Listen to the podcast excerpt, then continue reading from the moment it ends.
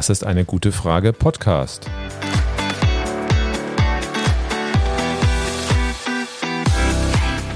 Der Podcast zur Klimakrise Und zur Energierevolution. von Cornelia. Und Volker Quaschning.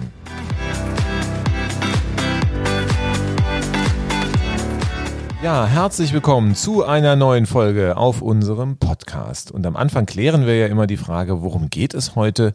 Was ist heute unsere Frage? Ja, herzlich willkommen auch von mir. Und immer wieder, wenn ich erwähne, dass wir Elektroauto fahren, dann höre ich mein Gegenüber sagen, also das E-Auto ist ja auch nicht die Lösung. Und dann höre ich so Stichpunkte wie Kinderarbeit im Kongo, Batteriemüll, seltene Erde und vieles mehr. Deshalb haben wir heute die Frage, ist das E-Auto ein Umweltsünder? Ja, das ist eine Frage, die auch sehr häufig bei meinen Vorträgen kommt. Ich halte ja viele Vorträge zu dem Themenkomplex Energiewende, Klimaschutz und immer wenn es um die Verkehrswende geht und wir auch darüber sprechen, welche Themen, welche Mobilitätskonzepte künftig Einzug halten müssen, kommt immer die Frage, ja, wie sieht's denn aus mit dem Elektroauto? Wie sieht's denn aus mit dem Lithium, dem Wasserverbrauch, den seltenen Erden, dem Kobalt? Ja, die Rohstoffe hier sind problematisch zum Teil. Und das werden wir in dieser Folge heute mal klären. Das heißt, wir werden wirklich uns die einzelnen Rohstoffe auch anschauen, analysieren, welche Probleme dabei entstehen und dann auch im Vergleich zu anderen Technologien und zum Dieselauto, nämlich das Fazit kann ja nicht sein, das E-Auto ist auch nicht die Lösung, wir fahren weiter Diesel. Ja, was ist denn die Lösung für die Klimakrise? Wie werden wir denn klimaneutral? Und in Folge 6 haben wir ja gezeigt, dass der Diesel deutlich mehr CO2 verursacht als das Elektroauto. Und obwohl es halt immer wieder so geschönte Studien gerne gibt, die dann versuchen, das Gegenteil zu beweisen. Ja, bei solchen Studien spielt natürlich die Lobby auch immer eine sehr, sehr große Rolle. Das heißt, ähm, hier haben wir die Hersteller von den Verbrennerautos, die weiterhin ihr Geschäftsmodell aufrechterhalten wollen. Und für viele Leute ist es natürlich auch einfacher, wenn sich hier erstmal nichts verändert, wenn man weiter Diesel fahren kann, ohne ein schlechtes Gewissen zu haben. Und da ist es natürlich toll, wenn das Elektroauto am Ende auch irgendwie vielleicht genauso schlecht oder sogar noch schlechter ist als der Diesel, dann braucht man entsprechend nichts verändern. Aber die Lösung ist eigentlich nicht irgendwie fahrt weiter Diesel, sondern wenn man wirklich die Probleme anerkennt und auch sagt, bei der Herstellung der Autos, da gibt es sehr viele Materialien und Probleme, die gibt es ja auch beim Diesel und sogar noch mehr, das werden wir hier auch noch ähm, erklären, dann müsste eigentlich die Lösung sein, liebe Leute, das E-Auto ist zwar nicht die Lösung, aber dann muss die Lösung sein, gar kein Auto mehr zu fahren. Und diesen Schritt schaffen die Leute natürlich auch nicht und die Studien. Das heißt also, hier wird äh, versucht, wirklich E-Auto-Bashing zu machen, um den Status quo zu erhalten. Und das ist natürlich sowohl für den Umweltschutz als auch für den Klimaschutz katastrophal. Genau, das ist keine ehrliche Diskussion, die da gerade geführt wird. Ja, mich wundert auch nicht die Meinung, die die Leute äh, so haben, denn immer wieder gibt es ja im Fernsehen auch Dokumentationen, die uns aufzeigen wollen, dass das Elektroauto nicht die Lösung ist, so wie auch eben letzte Woche in Arte ähm, die Dokumentation mit dem Titel Umweltsünder E-Auto. Und das war eine Dokumentation mit extrem düsterer Sprechweise, mit dramatischer Musik, ähm, so wie man es eigentlich so vom Enthüllungsjournalismus erwartet, anstatt von Arte. Okay, die Doku haben ja sicherlich nicht alle Hörerinnen und Hörer gesehen, deswegen lass uns doch einfach mal kurz zusammenfassen, worum es denn in dieser Dokumentation überhaupt ging. Ja, natürlich ging es um die Energiewende, dass die Energiewende wichtig ist, aber dass es eben auch sehr, sehr große Probleme bei der Herstellung von Elektroautos und auch von erneuerbaren Energien gibt. Genau, und hier ist diese Doku sehr speziell auf verschiedene Rohstoffe eingegangen, zum Beispiel auf Graphit, auf Kupfer, Lithium, seltene Erden. Und man hat dann gezeigt, was es lokal für Probleme beim Abbau dieser Stoffe, dieser Rohstoffe gibt.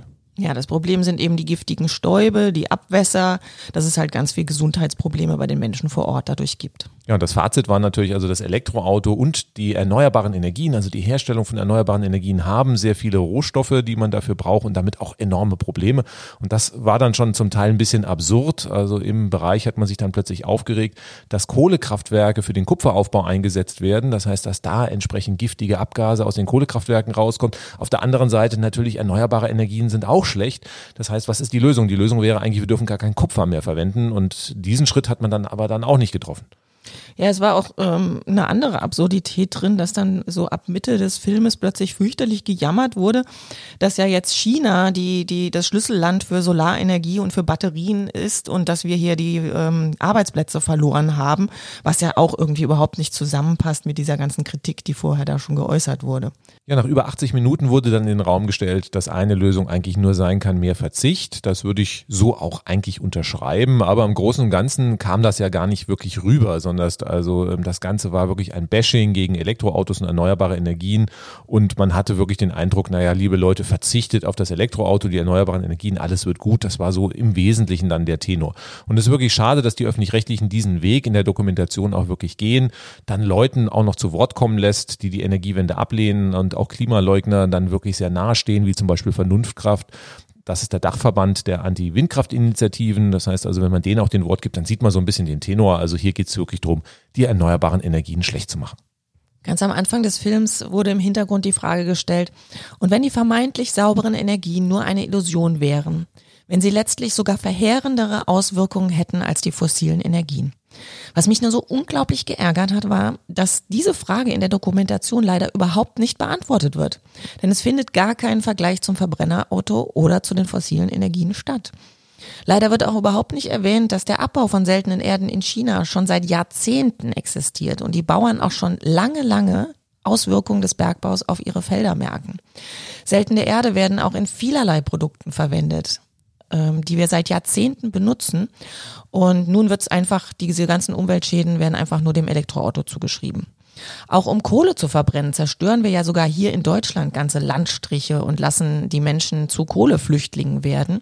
Sowas blieb völlig unerwähnt. Es ist also nicht nur im fernen China, dass ähm, ja, Leute ihre Heimat verlieren. Ja, und dazu gab es noch einige Fehler, da bin ich vielleicht ein bisschen pedantisch, aber wenn man natürlich sehr stark Bashing auf erneuerbare Energien macht, dann sollte das alles korrekt sein. Es wurden hier seltene Metalle, seltene Erden und Lithium durcheinander geschmissen. Lithium gehört nicht zu der Gruppe der seltenen Erden, also das müsste man, wenn dann schon auch wirklich klar trennen. Es wurde sehr häufig erwähnt, dass seltene Erden in größeren Mengen auch in Rotorblättern zum Einsatz kommen. Das ist auch nicht der Fall.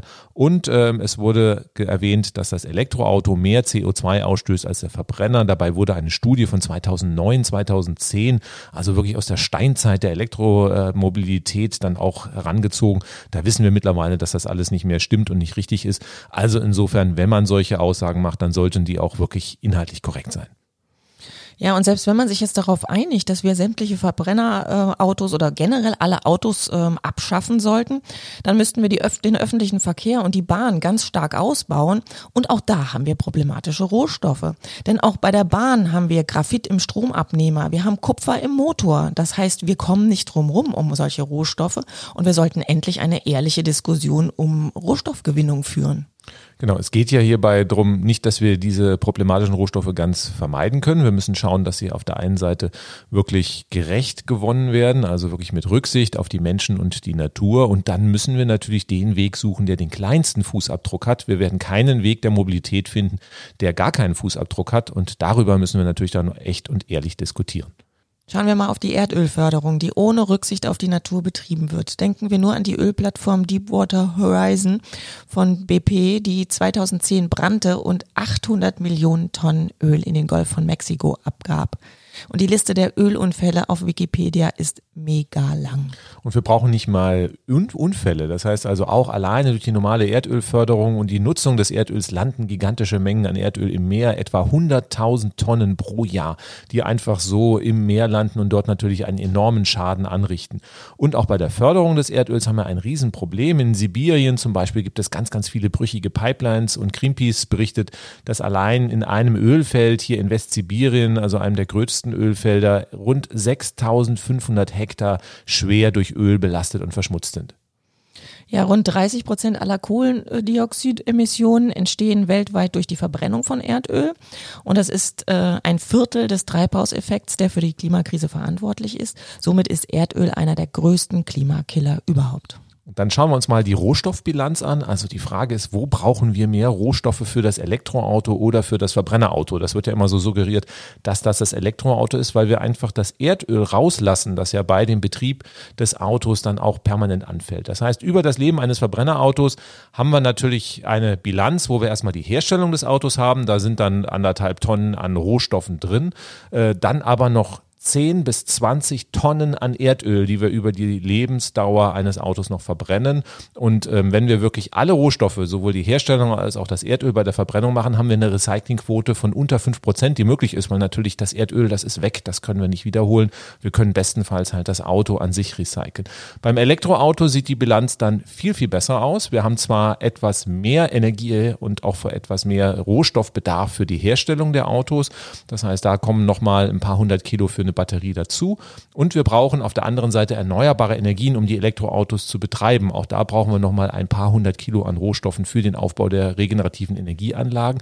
Aber in der Summe, wenn man wirklich dann also wirklich den, äh, die Herstellung und den Betrieb der Autos sich anschaut, dann beträgt die Menge der Rohstoffe nur etwa 10 bis 15 Prozent der eines Verbrenners. Das heißt also, da ist der Rohstoffeinsatz insgesamt erheblich kleiner und theoretisch ist eine Recyclingquote von über 90 Prozent möglich. Und das zeigt einfach ganz klar, wenn man wirklich das Elektroauto und den Verbrenner vergleicht, dass von den Voraussetzungen her die Bilanz für das Elektroauto schon mal deutlich besser ist.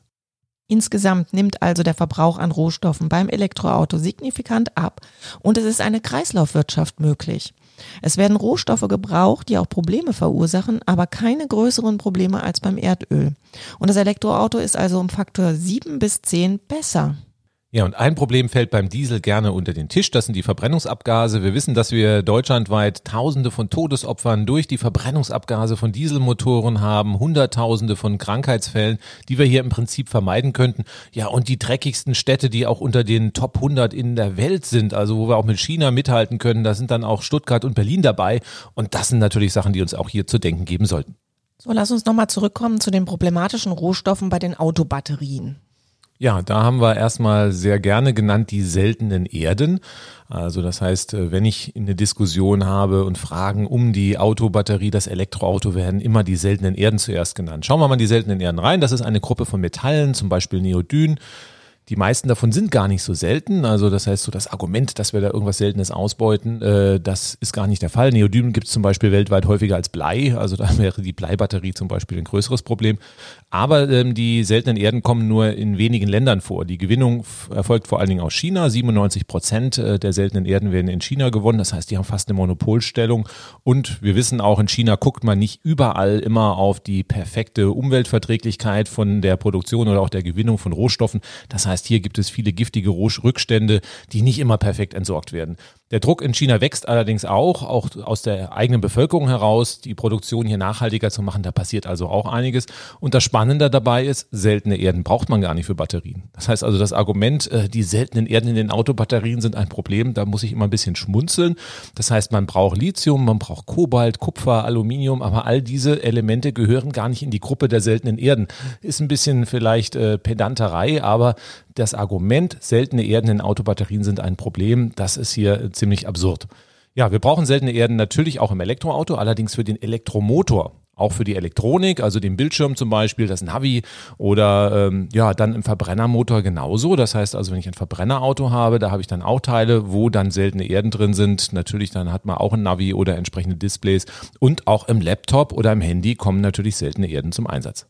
Wir verwenden deswegen das Fairphone als Handy, weil im Vergleich zu vielen anderen Herstellern darauf geachtet wird, dass die Rohstoffe möglichst wenig Einfluss auf Mensch und Natur haben, wenn sie gewonnen werden und alle Teile auch austauschbar sind. Genau, so viel erstmal zu den seltenen Erden äh, in der Batterie, wo sie gar nicht vorkommen. Dafür findet man seltene Erden im Verbrennerauto. Das heißt, wir haben dort ähm, Produkte, zum Beispiel den Katalysator oder den Rußpartikelfelder, da braucht man seltene Erden. Ja, in Katalysatoren äh, wurden und werden Platin, Cer und Palladium eingesetzt und die Metalle kommen aus dem Kongo, Simbabwe, aus Südafrika und die Arbeitsbedingungen waren auch vor dem Elektroauto dort schon eine ziemliche Katastrophe. Also Kupfer wurde auch als ein Element genannt, das bei den Abbaubedingungen durchaus problematisch ist, wobei momentan die Hauptmengen an Kupfer gar nicht beim Elektroauto oder der Autobatterie zum Einsatz kommen, sondern in ganz vielen anderen Bereichen. Das heißt, wir verwenden Kupfer in der Bauwirtschaft vor allen Dingen. Da ist der größte Einsatzbereich. Also klar, zu Hause, wir haben Kabel, wir haben Rohre für Wasserleitungen, für die Heizung, die alle aus Kupfer bestehen. Das heißt also, wer wirklich Kupfer einsparen will, der müsste erstmal im Baubereich damit anfangen. Dann haben wir Kupfer Kupfer natürlich auch in anderen Bereichen, das heißt in der Elektrotechnik für Leitungen, für Wicklungen in Motoren und Batterien. Das heißt also ganz klar, wir brauchen Kupfer auch für das Elektroauto, das ist richtig. Und auch mehr als beim Verbrenner. Auch da gibt's Kabel, aber natürlich weniger Kabel und Leitungen. Das heißt also, der Kupfereinsatz im Elektroauto nimmt zu. Und generell durch die Energiewende wissen wir, dass sich viel mehr auf den Strom verschieben wird. Deswegen wird der Kupferbedarf einfach auch ansteigen. Das ist eine Folge der Energiewende, kann man dazu stehen. Aber wie gesagt, bislang war natürlich der Kupferbereich oder der Kupfereinsatz nicht wirklich so ein großes Thema. Das heißt, auch da kann man wieder sagen, warum haben wir das in der Vergangenheit nicht diskutiert? Jetzt plötzlich wird es problematisch. Wir müssen schauen, ähm, ich habe trotzdem so ein bisschen meine Sorge beim Kupfer, natürlich, weil wenn der Bedarf wirklich dramatisch ansteigt, Kupfer ist jetzt nicht so ein häufiges Element, könnte es am früher oder später auch mal knapp werden. Aber da haben wir Alternativen. Man könnte zum Beispiel auch äh, mit bei vielen Bereichen auf Aluminium setzen. Das ist dann sehr, sehr häufig vorhanden und da haben wir durchaus auch eine Alternative. Ein Rohstoff ist auch noch der Graphit den viele gar nicht so auf dem Schirm haben. Den braucht man in Batterien. Und die Probleme, die im Film gezeigt wurden, das waren die Stäube und die Säuren, die bei der Aufbereitung eingesetzt werden. Graphit brauchen wir natürlich für die äh, Autobatterie in Elektroautos, aber natürlich auch in vielen, vielen anderen Produkten. Also zum Beispiel Bleistifte. Kein Mensch würde fragen, oh, ein Bleistift, ist das ein Problem, den zu verwenden oder nicht? Wir haben Graphit in Elektroden, wir haben Graphit in Motoren, in Gleichstrommotoren, die natürlich dann auch in Verbrennerautos, in Scheibenwischer oder andere Stellmotoren eingesetzt wird. Wir haben die in Stromabnehmern, dann bei der Bahn. Graphit wird in Kernkraftwerken eingesetzt. Ja, Elektroautos ist ein Gebiet, aber nur eins von vielen. Das Graphit wird abgebaut in China, Korea, Brasilien, aber auch in Österreich und Deutschland. Bei Passau hier sind die Umweltauflagen dann doch deutlich höher. Das heißt, man kann Graphit auch aus äh, Herkunftsländern, aus Quellen verwenden, die aus meiner Sicht relativ unproblematisch sind. Also das heißt, das Elektroauto heißt nicht gleich Umweltzerstörung durch den Graphitaufbau. Ähm, wir haben dann auch die Möglichkeit, Graphit theoretisch auch synthetisch herzustellen. Das macht man in kleineren Mengen. Man kann also hier einen kohlenstoffhaltigen Rohstoff verwenden. Man kann Kohle, Erdöl oder Kunststoffe verwenden und die dann unter Luftabstoß stark erhitzen auf etwa 3000 Grad, dann entsteht auch Graphit. Und das Spannende ist, man kann auch wirklich hier dafür äh, nachhaltige Produkte einsetzen, zum Beispiel Biomasse oder Plastikabfälle. Das heißt, rein theoretisch ist es auch möglich, die ganzen Plastiktüten zu Graphit umzuarbeiten und die dann in Elektroautos einzusetzen. Macht man noch nicht, aber das wäre doch eine relativ spannende Story, was theoretisch auch möglich ist. Kommen wir zum Lithium. Das ist einer der wichtigsten Stoffe bei Batterien zurzeit, aber gehört nicht zu den seltenen Erden. Es kommt auf der Erde häufiger vor als Zinn oder Blei, jedoch nicht in reiner Form, sondern mineralisch oder als Salz. Lithium verwendet man nicht nur in Batterien, da kommt etwa die Hälfte der Lithiumproduktion zum Einsatz, sondern auch für andere Produkte braucht man Lithium, für Keramiken, für die Glasherstellung oder für Schmierstoffe, die zum Beispiel auch in Verbrennerautos dann wieder zum Einsatz kommen. Das Elektroauto wird also immer so als schreckliche Lithiumquelle dann dargestellt und seit Jahren verwenden wir ja Lithium im Handy, im Laptop und da hat bis jetzt überhaupt gar keiner ein Problem damit gehabt. Also auch hier wieder so ein bisschen, ja, die zwiespältige Darstellung des Problems. Lithium kommt in Pflanzen vor, in Gestein, in Sohle und sogar im Meer. Ja, die Konzentration im Meer ist allerdings relativ gering, 180 ppb, also Parts per Billion. Das heißt, da haben wir wirklich eine sehr, sehr kleine Konzentration und da gibt es momentan noch kein wirtschaftliches Verfahren, ähm, Lithium aus dem Meerwasser rauszuholen. Könnte man sich aber längerfristig durchaus vorstellen und theoretisch ist das machbar. Ähm, derzeit wird das Lithium im Wesentlichen aus Gesteinen gewonnen. Das ist relativ energieaufwendig. Man muss diese Steine abbauen, man muss die mahlen, weiter aufbereiten. Das ist auch nicht unproblematisch, was Abwässer anbelangt, ist aber gar nicht in der Diskussion. Und die Diskussion um das Lithium sorgt sogar dafür, dass viele Hersteller versuchen, auf dieses Gesteinslithium zurückzugreifen, weil da der Fokus nicht so drauf ist. Momentan wird Lithium im Wesentlichen aus Sohle gewonnen. Sohle ist im Prinzip Salzwasser. Das sind also Grundwasserseen, die hier aus Salzwasser bestehen. Und da haben wir gigantische Vorkommen in Bolivien, Argentinien und Chile. Also über 50 Prozent der weltweiten Vorkommenproduktion äh, entfällt auf dieses Dreiländerdreieck. Es gibt auch noch andere Bereiche, wo wir Sohlewasser haben, zum Beispiel auch in der Rheintiefebene. Da wäre es theoretisch auch möglich, Lithium daraus zu gewinnen. Wird gerade diskutiert, ist aber momentan noch nicht in der Mache. Ja, was macht man dort? Man pumpt das Salzwasser erstmal nach oben. Und dann ähm, ist da so in der Atacama-Wüste, da lässt man das Wasser dann verdunsten in gigantischen Seen. Das kennt man dann also aus auch Bildern. Und dabei fallen dann verschiedene Salze aus und ja, am Schluss dann auch das Lithium. Man braucht also das Salzwasser, was eigentlich kein Süßwasser ist, ähm, und das pumpt man nach oben. Das ist dann eine starke Diskussion. Man verbraucht hier allerdings Wasser, was erstmal so gar nicht nutzbar ist. Theoretisch kann es auch Probleme geben, wenn ähm, aus benachbarten Gebieten dann Süßwasser nachströmt. Das weiß man noch nicht so genau, deswegen ähm, möchte ich jetzt auch gar nicht hier verneinen, dass wir da ein Problem haben, aber im Vergleich zu vielen anderen Rohstoffen ist es doch sehr überschaubar, was dort als Problem dann entsteht. Ja, viel Wasser braucht man auch für die Herstellung von anderen Produkten, was Verbrauchern oft gar nicht so klar ist. Lithium für eine große Auto, Elektroautobatterie verbraucht gerade einmal so viel Wasser wie ein Kilogramm Rindfleisch oder eine Jeans. Ja, und wir arbeiten in der Forschung daran, Lithium auch ohne die Verdunstung von Wasser gewinnen zu können. Das kann man mit elektrochemischen Prozessen machen. Muss man dann insgesamt schauen. Dafür braucht man dann wieder ein bisschen Energie. Das Elegante natürlich an der Verfahren äh, mit der Verdunstung ist, dass man einfach die Solarenergie einsetzen kann, um praktisch hier wirklich ja ohne den Einsatz von Energie und auch da ohne einen Fußabdruck dann auch das Lithium und das Wasser trennen zu können. Also insofern ist das gar nicht so problematisch für die Umwelt und man kann auch die Grundwasserreservoire theoretisch mit mehr Meerwasser wieder auffüllen. Auch das sind Ideen, die man da hat. Also insofern denke ich, das Wasserproblem ist durchaus lösbar. Kommen wir zum Thema Kobalt. Circa 50 Prozent des Kobalts kommt aus der Demokratischen Republik Kongo. Es ist ein sehr armes Land und die Kinderarbeit ist dort üblich. Kobalt wird aber ebenfalls im Verbrenner, im Motorenblock benötigt und bisher gab es leider deswegen noch keinen Aufschrei. Es wird auch gebraucht, um Magnete herzustellen für Metalllegierungen in Flugzeugtriebwerken, Trocknungsmittel für Farben, auch um Dinge blau zu färben, wie zum Beispiel das blaue Glas und Dieselkraftstoffe, um zum Entschwefeln.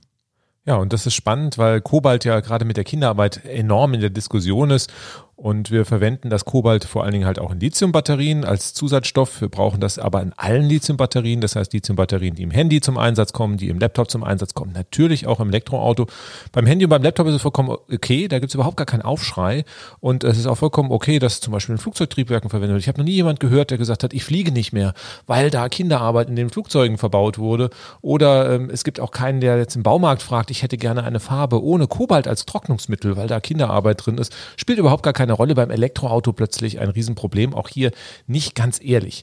Und ähm, der Druck ist aber gut. Das heißt, viele Autohersteller haben reagiert und haben dort den Kobaltbedarf in der Batterie deutlich reduziert. Es gibt sogar schon Autohersteller, die kobaltfreie Batterien im Einsatz haben. Und Hersteller wie BMW und Daimler kaufen inzwischen direkt bei Minen oder zertifizierten Anbietern, sodass sie nicht mehr in Verbindung mit der Kinderarbeit gebracht werden kann. Das hat also hier durchaus geholfen, der Druck, aber das hilft dann im Endeffekt den Kinderarbeitern in Kongo nicht, weil natürlich das Kobalt, was vorher in der Autobatterie gelandet ist, heute in den Bereichen landet, wo man nicht so genau hinschaut. Ja, und außerdem, äh, wenn man die Kinderarbeit verbietet, ähm, hat man halt auch noch nicht die Probleme in dem Land gelöst. Denn es hat ja einen Grund, warum die Kinder dort arbeiten, weil die Erwachsenen eben nicht genug Geld verdienen, in schlechten Verhältnissen dort arbeiten, ihren Lebensunterhalt nicht, nicht bestreiten können und deshalb ihre Kinder zur Arbeit schicken müssen. Und äh, nur wenn man es verbietet, ähm, ja, hat das halt noch keinen Effekt, sondern man muss natürlich auch die Arbeiter, die Erwachsenen äh, gerecht bezahlen. Kinderarbeit ist ja leider in wirklich sehr, sehr vielen Bereichen verbreitet und die Menschen gucken ja immer enorm weg. Also im Vergleich zu anderen Bereichen ist äh, die Kinderarbeit im Kobalt mengenmäßig, obwohl es auch dort sehr schlimm ist, äh, noch wirklich überschaubar.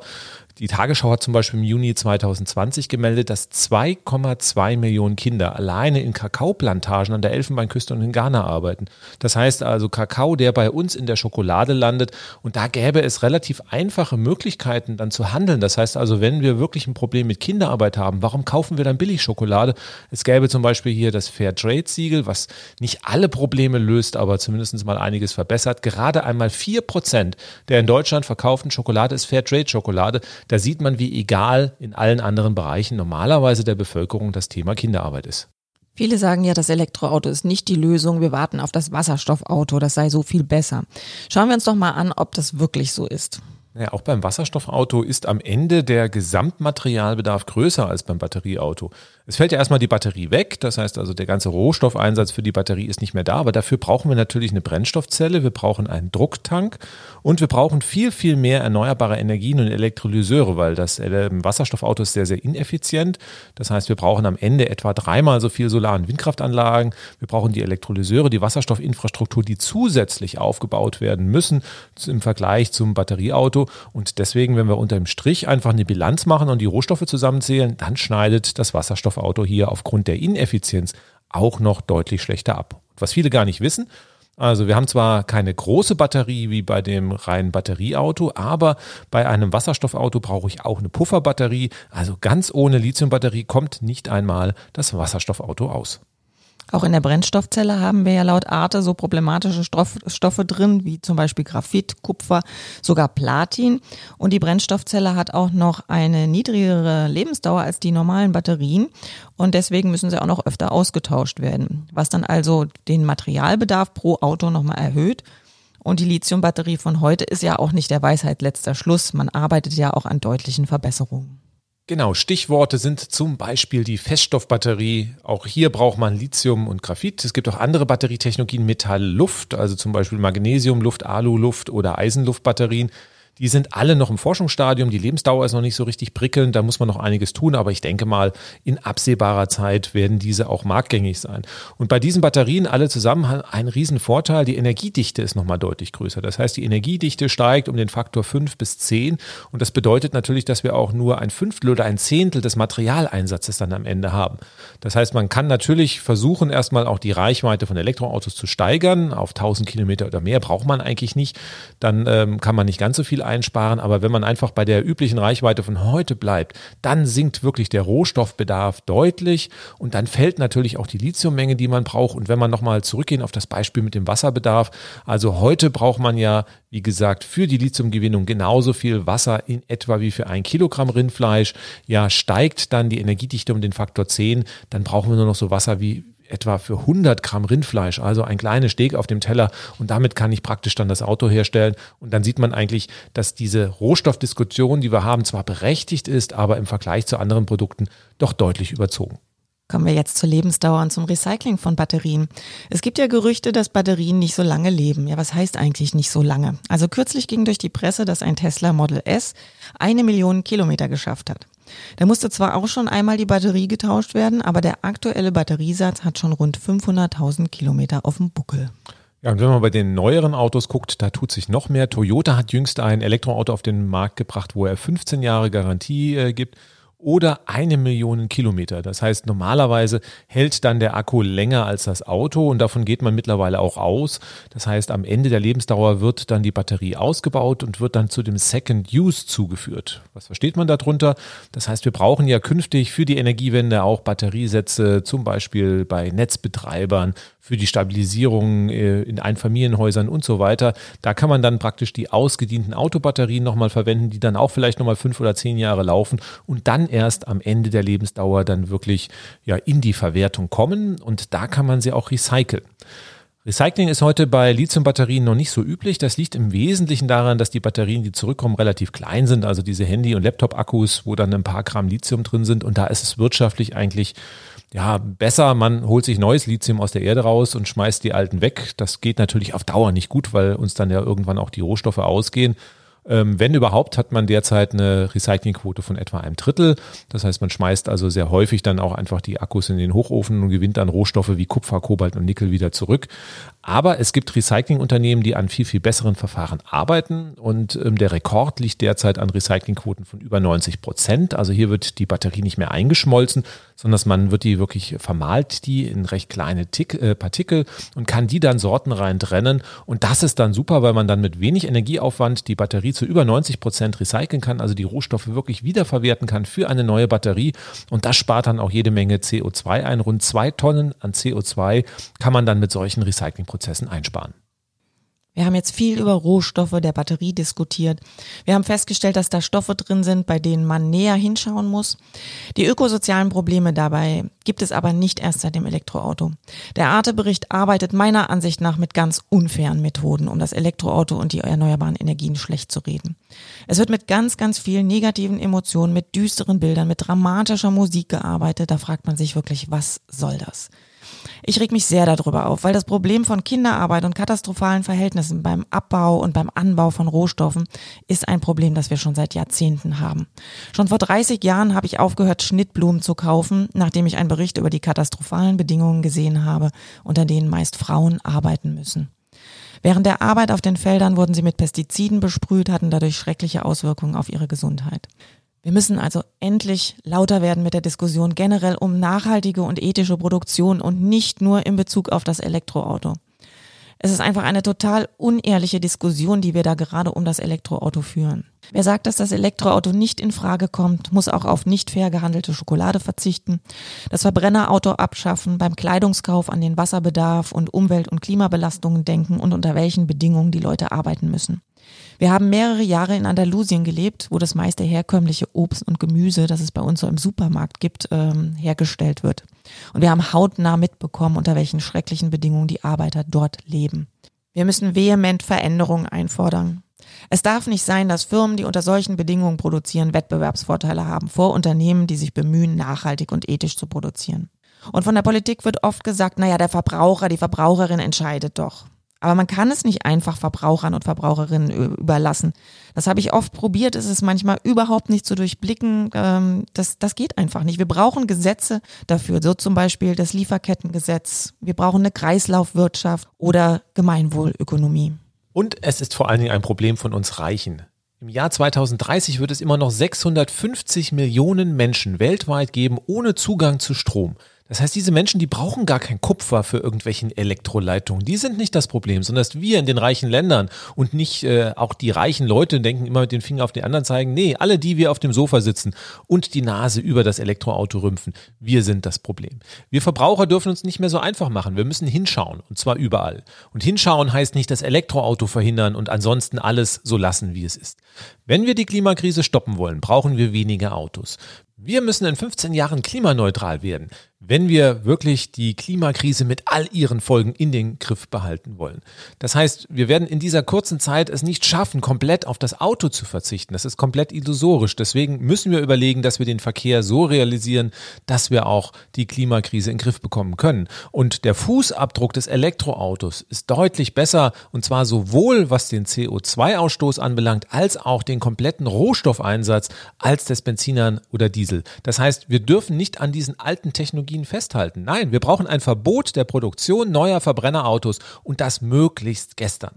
Und wir dürfen nicht weiter auf die Stimmungsmache und Lobbyarbeit gegen das Elektroauto einfallen. Sonst haben wir wirklich keine Chance, das Pariser Klimaschutzabkommen und das 1,5 Grad Ziel einzuhalten. Darum mein Appell, liebe Leute, fahrt weniger Auto, schafft euer Auto ab, wenn es geht. Wenn es nicht geht, dann kauft ein Elektroauto und lasst euch nicht durch diese vorgeschobene Scheindiskussion hier verunsichern. Und vor allen Dingen nervt eure Politikerinnen und Politiker. Sie müssen die Rahmenbedingungen setzen, dass wir sowohl im Klimaschutzbereich die richtigen Weichen stellen, als auch im Bereich der Rohstoffgerechtigkeit, dass wir Verbraucherinnen und Verbraucher auch wirklich die Chance haben, hier gerechte Entscheidungen bei dem Kauf auch durchführen zu können. Das war's wieder für heute. Vielen Dank fürs Zuhören. Abonniert unseren Kanal, sagt weiter, dass wir hier den tollen Podcast haben und wir hören uns das nächste Mal. Ja, wenn ihr wieder Lust habt, schaltet nächsten Freitag wieder ein. Immer freitags 15 Uhr sind wir hier auf Sendung. Ansonsten könnt ihr natürlich auch unsere alten Folgen alle komplett nachhören. Ja, ich hoffe, es hat euch gefallen. Bleibt uns treu und wir hören uns nächste Woche wieder. Bis dahin alles Gute, bleibt gesund. Dankeschön und tschüss.